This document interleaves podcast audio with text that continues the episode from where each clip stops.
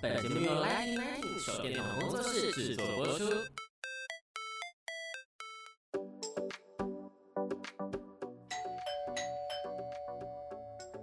Hello，老师，准备好了吗？那就赶快来跟我们分享你想说的事吧。老师大声公。Hello，大家好，欢迎来到 Lighting Nineteen，我是老师大声公的奶迪。那这一次我们又再度请到 Jack 老师来跟我们分享他人生另一段很惊奇的一个不同的现象。欢迎老师。嗨，奶迪，大家好。嗯，他到了蒙古，发生了一个很惊奇的事情，然后也自此改变了他的人生，到了另外一个转折。嗯，那老师可以跟我们再分享一下吗？好啊，不过这个事情有算是一个蛮难忘、痛苦的回忆啦。嗯，有点。说来话长，对对对，对、呃，那一年就是因为我刚好要带一些马业的朋友，嗯哼，然后我们要到蒙古去做交流，是让台湾的这些民众啊，本来就有骑乘马匹的民众更了解蒙古，嗯，结果呢，我去探路的时候。就坠马了。那因为蒙古的马匹，它其实大家去的时候一定要谨慎的选择。嗯哼。国家公园有一些地方哦，那些牧民就是游牧民族那个牧民啊，是他们的马匹其实是很不安全的。哦。那当时我本来都是去外交官的马场，那边是比较贵，但是他们的马具都是皮质的。嗯嗯。所以你如果要去骑马的时候，一定要先检查一下它的皮带啊，这些皮制品是不是安全的。嗯。那因为一般的牧民没有那么有钱，所以他们会用。棉绳，甚至他们会用动物的毛发去编，嗯、那个编绳，对，很不可靠。他们用马尾去编，编成绳子，他们觉得很坚韧呐、啊。啊、但是呢，嗯、是短纤维，嗯、那干燥它就断裂。嗯、那我那一年就是骑骑到那个山里面的时候，嗯、然后骑到一半，因为摩擦嘛，那马肚带断掉。呃，应该一开始是它的脚蹬，蒙古的脚蹬底下会再绑一条牵绳。万一脚蹬掉到地上就掉了，所以他会绑一条牵绳。嗯，那牧民比较穷嘛，他们觉得那个掉了是其实也没多少钱的，但是他们就不想让它掉。然后掉了之后，他就会一直不断的打马自己的脚。嗯，那马脚疼，他就会一直跑。所以那时候我在悬崖边还好，我一直控到平地才开始勒马刹车的意思。对对对。结果呢，刹车的时候因为它痛嘛，所以它就开始拱背，拱背就是开始跳挣扎，就是动物的本性。马都在断掉，就是人跟鞍都飞出去了，然后落地的时候地上都是石头，摔下去的时候我的背嗯脊椎撞到石头是，那当时就受了重伤，嗯，然后去了蒙古的医院，嗯，然后没检查出来骨头有，我就放心了，想说这皮肉伤很痛啦，嗯，但是我就继续去戈壁沙漠。但是回来的路上，因为其实骨头是断的，嗯，加上健胯的骨头都已经裂开了，嗯，所以我在香港的时候过境的时候，因为我背包还有十七公斤，天哪，背着，然后走到一半，用受伤的背去背，对对对，然后我就在机场，我的脚就断了，其实已经裂了啦，但是筋膜强度比较强，所以还 hold 着，嗯，然后回台湾休息两天，再去医院，嗯，然后医院就看我还能走进去，以为不严重，嗯啊，就是内出血嘛，嗯，当时又有活动，又在。出国嘛，是他就帮我放血，嗯、就没想到一放血，我人就晕过去了。呃，其实我后来才知道，那个内出血会把断掉的骨头固定住，嗯，所以它还可以支撑得住。嗯、那那个血一放掉，嗯、那骨头断的就是断的，就撑不住了。哦，就唯一支撑的那个支力点也没有了。对对对，后来就很惨啊。嗯这么大的创伤，整个人瘫掉之后，我就开始对整个医疗制度开始产生了很大的怀疑，嗯，然后开始觉得有点不信任，嗯，那这不是一个正确的做法啦，嗯，那只是因为我自己是特殊的情况，嗯，那我小时候有受过一些锻炼，那这些训练其实已经不是常态了，嗯，所以很容易造成医师的误诊，那在误诊的情况下，我会觉得很难再跨出这一步，嗯，所以呢，当时我就联络我的一个学生来帮我做针灸。然后我是透过针灸的处理方式，让身体的这种比较特殊的运行方式，嗯，其实做了一个很不得已的情况，嗯，例如我们人的身上有十二正经，是一个正确的循环。那我以前在练习自己经络的循环时候，从来没有想过要去走错的。嗯、但是因为实相上来讲哦，我的脊椎横突。就是腰椎断了四节，嗯、然后旁边的斜行韧带也断裂，嗯、大肌肉断了两条，肩胯关节的韧带也断裂，内伤也蛮沉重的。嗯，那其实呢，在虚实之间的经络，嗯也断了两条。嗯、那于是我的学生就帮我把经络往错误的方向先接上，我的疼痛就开始快速的舒缓了。嗯，可是这个循行是不对的，所以久了大概半年之后，我的身体就开始倾斜，开始歪掉。所以呢，我又去找了另外一个好朋友，他也是在骨科非常厉害，传统的医学的骨科，嗯，再把骨头再敲开，再重粘。我把骨盆敲开来再重粘，哇，那又躺了好几天。可是这一次的位置是正确的，然后再把经络再接回正确的循行上。躺下来瘫掉，然后再起来，很非常快速，两个月我就恢复行走。嗯，可是那两个月的恢复其实是心里有数，是一个很不当的一种处置方法，只是因为我不想麻烦别人了。然后我又很坚持，我一定要自己起来上厕所。嗯，呃，那个只要你一次包大人，你就终身包大人了。好难想象哦。就是你，你只要妥协一次，你就再也起不来了。嗯，那个勇气就没了。对，所以我每天不管怎样，再怎么疼痛，嗯，起个身上个厕所，明明很近哦，也要花两个钟。头，嗯，然后这种长期的疼痛之下，会造成很多的神经失调，甚至是睡眠障碍。久而久之，我只要一睡着、一放松，我就会痛醒，所以到最后就变成一种恶性循环。我的生命中枢变成有个磕痕，所以我已经有二十四天不能正常睡觉，然后再去看身心科，他又帮我开肌肉松弛剂跟强力的安眠药。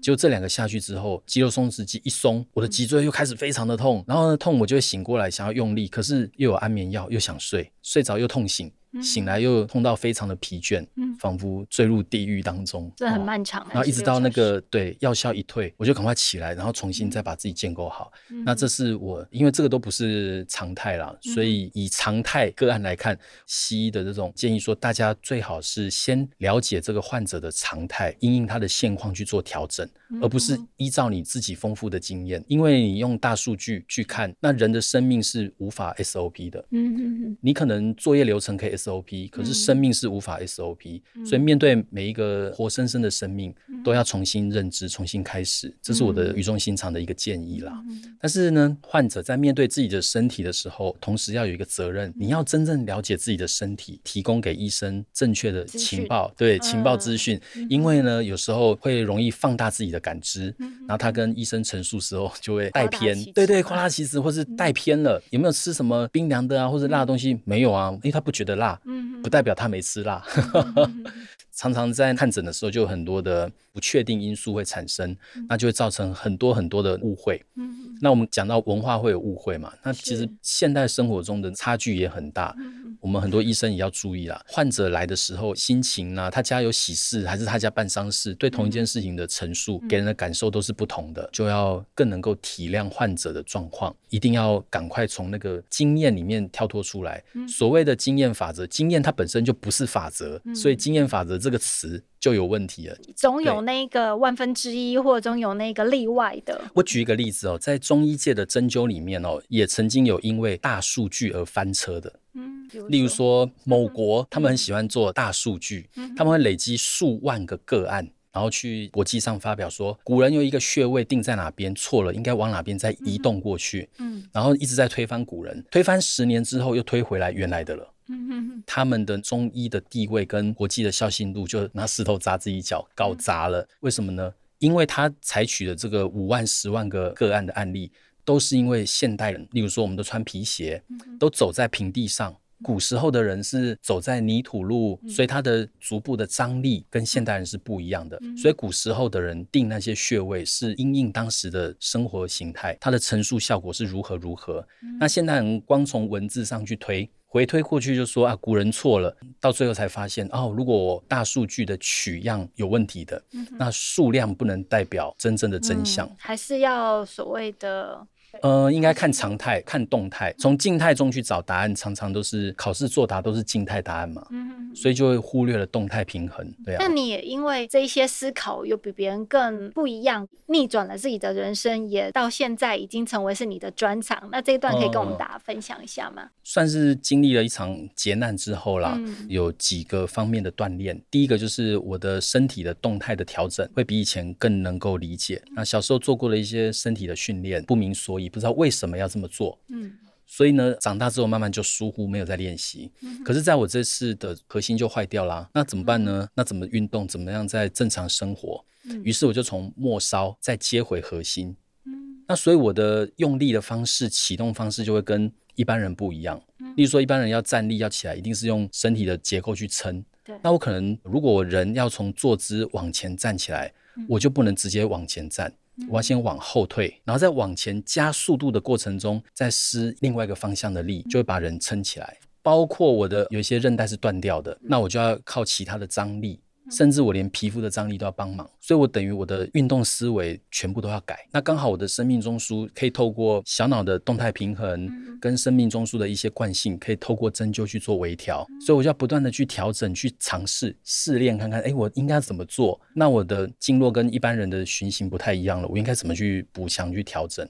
那甚至我对于竞争的手法、疼痛控制都比别人更了解。嗯，因为你用你自己的身体去当，因为我很痛，我痛过，所以。我知道疼痛控制要怎么做，那所以我现在比较广为人知就是无痛入针法，然后一些筋膜的操作，那这些东西在学理上面来讲，请我的学生帮我。那现在多了一个身份，在台湾中医临床医学会担任顾问，其他医学会的顾问也有陆续在增加。嗯比如说皮肤科啦，或者是说其他国家的一些针灸协会也陆续在增加中。那像这个的话，都会属于比较专业，或者是专门医生，或者是中医，他们在做一个研讨会，对，会看到您本尊，或者是去了解内容。我们想要了解一些，也接近要过年了，那有没有说做什么样的没有病可以养生，然后有病要真正的对症下药呢？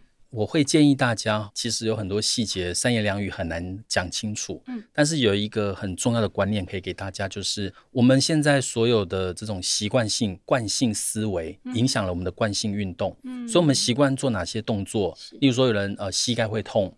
然后爬楼梯，这个时候你们想过身上还有很多的代偿机制，嗯例如说我们可以用髋关节让脊椎稍微有点延展，然后多运用脚踝跟脚趾头的运动，就可以让膝盖压力不要那么大。嗯。哦，所以其实我的建议简单做法就是去理解身上还有什么代偿机制。嗯，那我们身上有很多的辅助肌群，它跟主作用肌群不一样。主作用肌群就是，例如现在很多人去健身房做运动嘛，对，他就是一直在训练主作用肌群，可是他的辅助肌群经常没有练习到，嗯因为大家会想到是增加重量，而不是去把身上比较弱的地方去强化。那李娜，我想请问一下，你有拉过弓吗？呃，有，在很多年以前。很多年以前，你拉多重啊？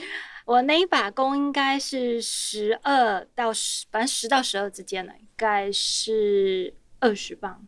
那的确是比较轻。是我的很多的中医师的学生，他们第一次拉弓，有些男生哦，三十磅拉不开，因为他们很壮哦。嗯。可是他们因为主作用肌群会把弓拉开来，可是呢，辅助肌群你要把它稳定住啊，又被用力的肌群又拉进来，弱的肌群又被拉出去，所以就变成什么？嗯、一直抖哦，就会发抖。对对对。可是我们有一个女中医师，她平常没运动，她一拉就拉五十磅，为什么呢？哦、原来我们拉弓的纵向跟横向力量哦，嗯、没有训练过的人，差距最大可以到一比十。你拉十公斤嘛，对，经过训练就可以做到，例如说啊一比五。所以并不是说你的主作用肌群最强，例如说我拉弓从指头、手腕、手肘、肩膀到脊椎，哪边最弱，你就只能拉多重。所以是决定在弱的，不是决定在强。这叫短板效应嘛？所以我觉得可以呼吁其他听众朋友们去注意这一点，察觉自己身上的短板，其实可以做很大的补强。健身方面，或者他想要去强化他的运动，这个也是要思考的。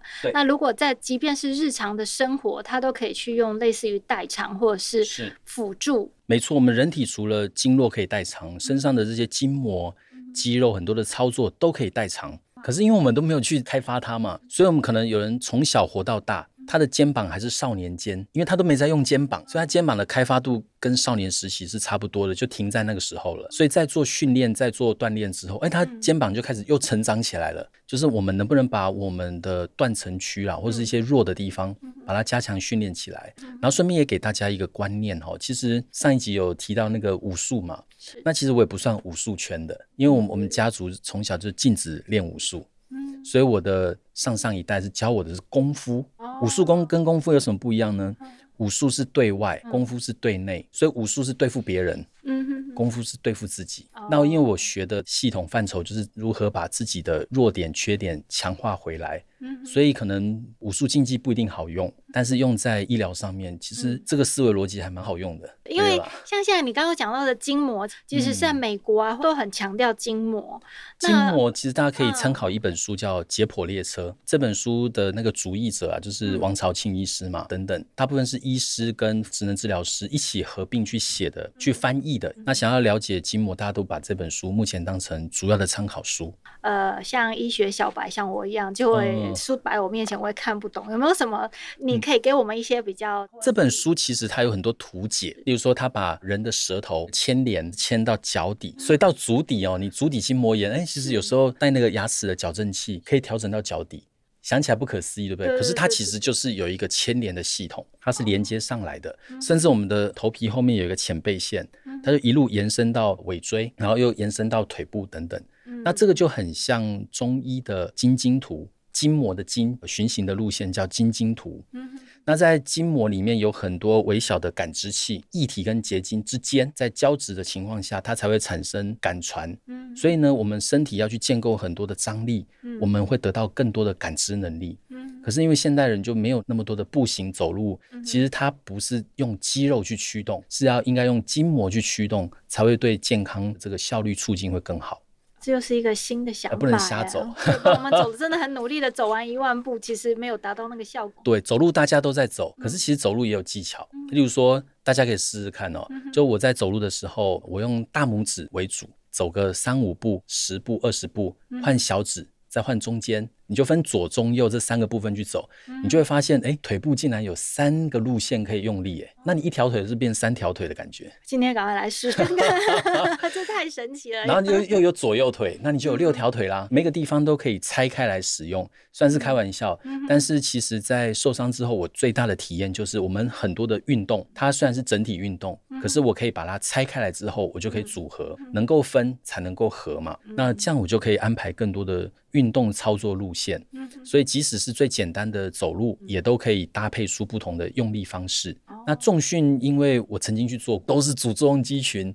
那个对我的射箭没有帮助了啊，所以就是越训练，反而弓会越拉不开，因为哈自己就会恃强凌弱。例如我的主动肌群很强，就会霸凌我自己的辅助肌群，所有的辅助肌群会更不灵光。所以有很多的健身健美的人哈，你看他能不能翻跟斗，那看他能不能 做这些细致的动作。如果可以，那他就是训练在筋膜上。嗯嗯嗯。那如果只是吃很多的蛋白去，那就是强的更强。嗯嗯。不是不好。但是它相对性，你弱的地方可能会更脆弱，因为它强大的肌肉反而把自己的韧带弄皱伤了，这个也是有风险的可能性了。这一集有很多运动的人士听到，可能会颠覆他们很多的想法。那可能我们下面会收到很多留言，想要跟你进一步的了解这样子。嗯，但是我觉得也要教会一下我们的女性同胞，就是我刚刚有听到，就你有讲到说有关于美容方面也是会因为呃你的研究方面也有在这个方面有。目前有在呃台湾中医皮肤科医学会担任顾问。嗯哼。那其实有很多的医美方式可以考虑用中医的方式，比例如说，我们的调整自己的脸部的话，头部的这些颅骨啊，有很多的关节处，其实可以经过适度的针灸或者是穴位的调整。例如说，大脸的部分，可以变成小脸。但是它的幅度大概就是最多能调整到百分之五到百分之十五，那下次再调，它会渐进式的。我们现在的长相是因为我们的个性跟习惯逐渐变成这个样子。那我们如果改变我们的头部的张力，也可以调整回来。那另外就是我们皱纹啊，脸上一些拉提呀等等，我们可以透过一些美容针啊，美容针它去刺激肌肉群，嗯，它没办法受重训嘛，但是可以最难的。对对对，但是我们有很多的这些眼睛啊、眼轮匝肌啊、微笑肌啊、举亥肌什么等等等等，有很多的小肌肉，经过针灸调整经络，也许是调整它的能量的分配方式，它又会变得更圆润。哇，好棒哦！这是很大的福音哎，我觉得这可能就会增加我们的留言数。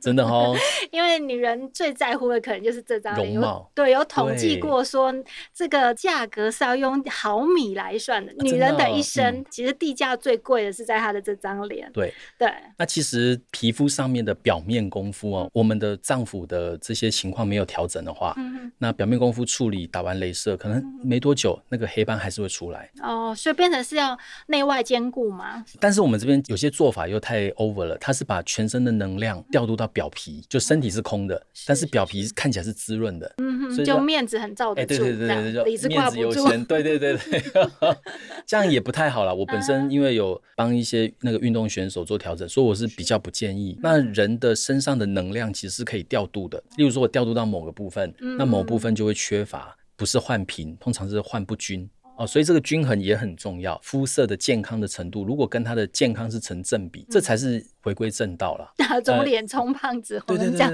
这感觉很好，这样。但是如果真的要做的话，那个就是大概做百分之十五就好了。嗯嗯。哦，但以健康的底子为主。嗯。其实要给大家一个概念，例如说感冒，哎，中医有时候很快哦，扎个针把鼻水就跟这些机制就关掉啦，然后哎喉咙肿痛就消掉啦。可是病毒还在。嗯。可是你适应的方式就会变得更好哦。例如说这一次的疫情，其实它就是明朝当时就有疫情发生嘛。嗯嗯。然后然后把当时的药经方败毒散再改良，失败的败败自觉。所以这个疫情给我们最大的提醒就是从。败中去取得呃，我们下一步应该做的教训。那败不要看得那么严重，失是一种减损，败是一种卸载，所以失败就是减损跟卸载。就像例如我那时候坠马受伤了，例如说人际关系也好，舍不得放下的东西也好，都被强制卸载，强制关机了。对，强制减损卸载，所以也让我的人生走到一个新的境界。那也挥别了过去的圈子啊，就像打掉重练，然后才发现你是武功奇才，反而去用你的身体去改。感受而产生了今天的你，因为没办法拒绝啊。其实大家对于疼痛控制这件事情哦，嗯、很多理解，我可以简单这么说，嗯、其实痛就是一种拒绝。可是，例如说我那时候受重伤了，那我很痛，是因为我身体拒绝这种现况，拒绝失能，很多的拒绝会造成更痛。接受需要时间，大脑接受了。可是身体还没办法接受，嗯，所以这时候我们应该要去做，就是赶快建构另外一个正向循环，而不是一直在负面里面不断的循环。